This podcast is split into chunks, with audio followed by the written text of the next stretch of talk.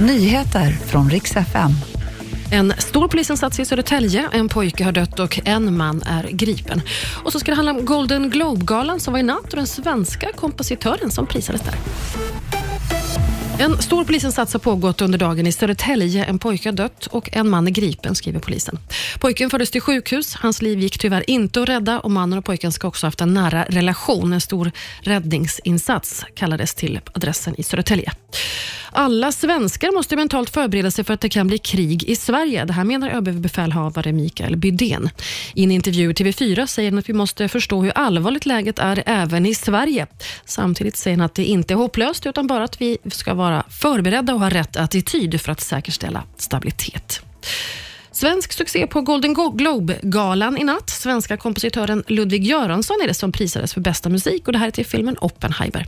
Alexander Skarsgård, han var ju också nominerad men det blev dock inget pris för honom i år. Galans stora vinnare, det blev filmen Oppenheimer och tv-serien Succession. Flest nomineringar till galan, det hade Barbie men de fick bara 2 priser. Billie Eilish till exempel. Hon prisades för sin musik till filmen. Och det var nyheterna. Jag heter Maria Granström.